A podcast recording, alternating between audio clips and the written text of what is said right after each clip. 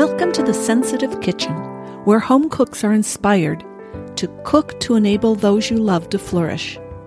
I'm Cindy Sullivan, registered dietitian, passionate nutrition educator, and accomplished home cook.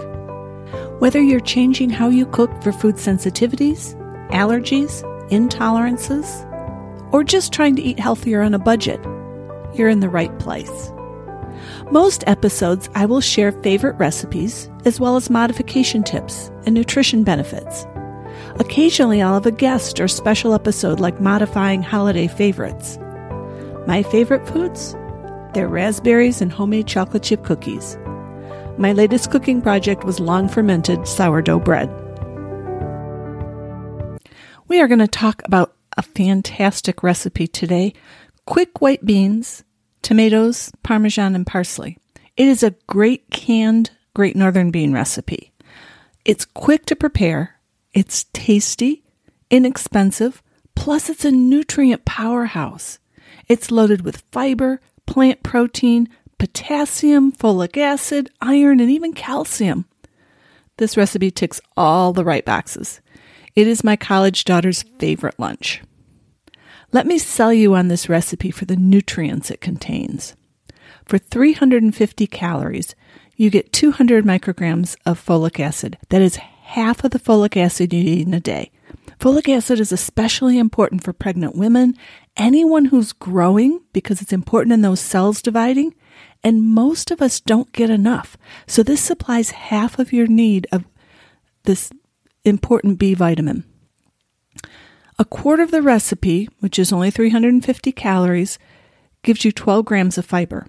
That's huge.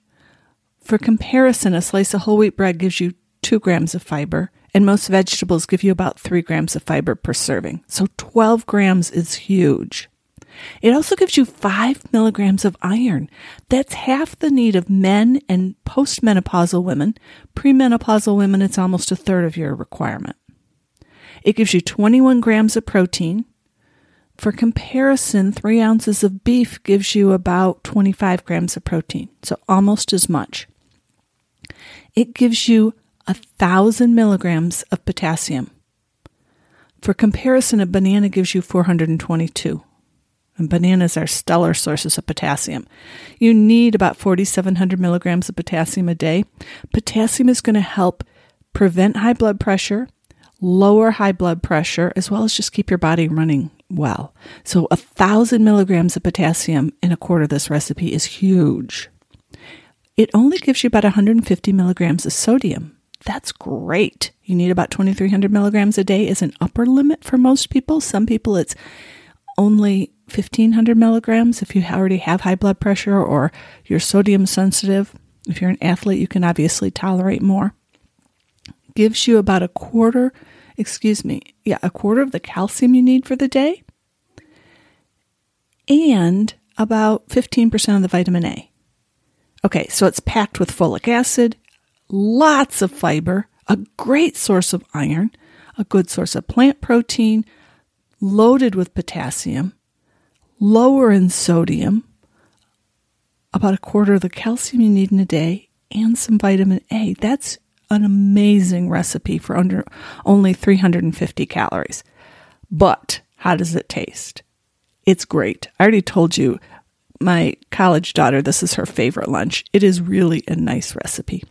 This is a recipe where you're going to do prepare all your ingredients before you ever turn on the stove.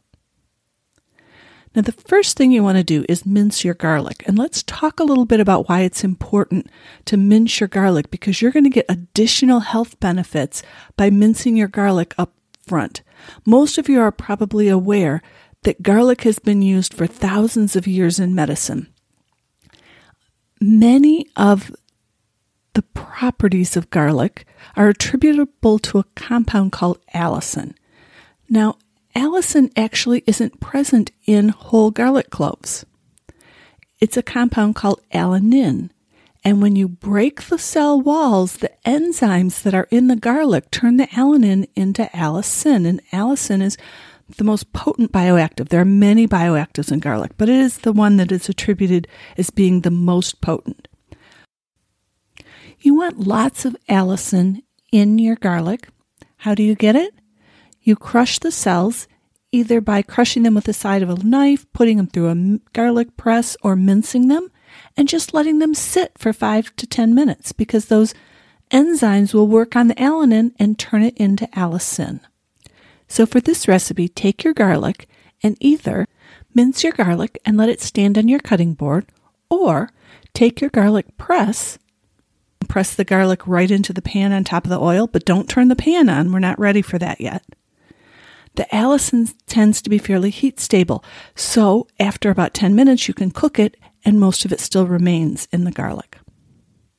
Okay, so your garlic is chopped, and now you're going to chop your parsley. In my opinion, this takes the most time in the whole recipe, so I suggest you do that second. There are several ways to cut parsley. You do what works for you, but I'm going to tell you about my favorite method and you can try it and see what you think. Many people try to just free cut their parsley with a cook's knife on a cutting board or they snip it with scissors. Both of those are very popular methods, but to me, they always seem to be more work. So, my favorite method is grab a small bunch of parsley. You discard, of course, any yellow or slimy pieces. You rinse it under cold running water. And if your parsley comes in a bunch, kind of keep those stems together as you rinse and dry it. It'll just save you a few minutes going forward. After you run the parsley under running water, shake it out. Pat it slightly dry on like an old kitchen towel or even a paper towel. Now keep the stems together, gather them like you would like a bunch of flowers, right? Set them on your cutting board and hold on to those green leafy parts that would be the flowers if these were flowers. Cut the parsley stems off and discard those. Keep hanging on to those green leafy parts. Now slowly use your knife to cut the parsley into small pieces, working from the end where you cut off the stems. Slide your hand slowly toward the other end. A few pieces will jump out as you do this. That's okay. Cut those pieces smaller if you desire. My parsley is cut in just a few seconds. But remember, everything takes more time the first 10 times you do it. I do, however, find this method much faster than either scissors or random chopping, but you do what works for you. Next, you're going to wash and chop your tomatoes. Much of the year, when fresh tomatoes are not really in season, I use grape tomatoes. And if I'm using grape tomatoes, I cut them in half lengthwise and in half again. So essentially, I quarter them lengthwise, and then I cut them either into half or thirds, depending on the size of the tomatoes. You're going to open, drain, and rinse your beans. Rinsing will remove about half of the sodium from your canned beans. You're going to rinse the outside of your lemon, cut it in half, and squeeze or use a reamer to juice your lemon. You'll use about half of a lemon and set the juice aside. You're finally ready to turn on your stove. Put your oil in your trusty 12 inch skillet. I adore my All Clad D5 from Williams Sonoma. It will last me a lifetime. But whatever skillet you have. It doesn't even have to be a skillet. You just want something with a fairly large bottom. So if you happen to have a large Dutch oven, that will work too. Put your oil and your garlic in your pan, and when it begins to sizzle, grab your herbs and measuring spoon. The original recipe calls for just basil. I usually use basil and oregano. The last time I put in marjoram, which was delicious. When your garlic begins to smell about 30 seconds or so, maybe up to a minute, but you don't want it brown. Add your spices and stir for about 30 seconds. This lets your spices bloom and gives them even more flavor. Now, this is a point where you want to stir this regularly because you don't want your spices and garlic to burn. After about 30 seconds, you add your tomatoes and beans and you stir. And while this is heating, measure your parmesan. Start with about a third of a cup and set it aside with your lemon juice. As your beans and tomatoes heat, stir it several times. You can either add the parsley now or just before you turn off the heat. Either way is fine. If you get distracted or it takes a little longer to get to dinner than you expect and your mixture begins to dry out too much and stick to the bottom of the pan, don't worry. Add a few tablespoons of water and you're good to go. I just grab my tea kettle that sits on my stove and pour in a few tablespoons of water. You want them to have a little bit of moisture, a little bit of sauce, and not be dry. But it's not soup, it's, it's beans that sit on your plate. When you're ready to eat, or when the beans are warm and the tomatoes are slightly cooked, about five minutes on a medium heat, take it off the heat, stir in the lemon juice and the Parmesan cheese. Now you have a choice. If you leave the pan on the burner for a few minutes after adding the cheese, your cheese will melt more and have a less grainy texture. It's really lovely. But you'll have a cheesy pan to clean up that will not make you happy to clean. I usually take mine off the burner as soon as I add the Parmesan and serve it up. Enjoy. This is a quick, tasty recipe. It's delicious and it's a nutrient powerhouse. This is also a very flexible recipe. My daughter uses twice as many tomatoes and doesn't drain her beans. Use whatever dried or fresh herbs appeal to you.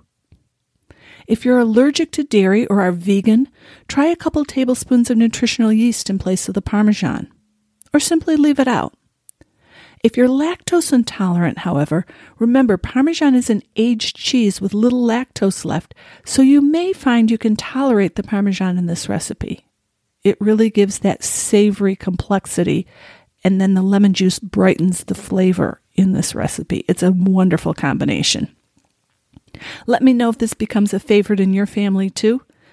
We love it with steamed broccoli or a soup like a three ingredient cabbage soup. I haven't even posted that one yet, and I haven't talked about it. Someday I will. But if you want to go check out the recipe on the show notes, it's foodsensitivitykitchen.com. I will give that as a special bonus to you and put the recipe up. All the the basic recipe will be there, not all the pictures yet. Thanks so much for listening. Have a wonderful day. I hope you enjoy this recipe and click subscribe because another recipe will be coming your way next week that's easy, quick, healthy. And if you have not yet taken my cooking framework quiz, I think you might find it helpful to figure out what kind of a framework are you working from when you try to cook for a food sensitive family and change your recipes. Go over to my website, foodsensitivitykitchen.com, and take the cooking framework quiz. You will also find the recipe and show notes at foodsensitivitykitchen.com, episode 3. Thanks so much. Have a good day. Bye bye.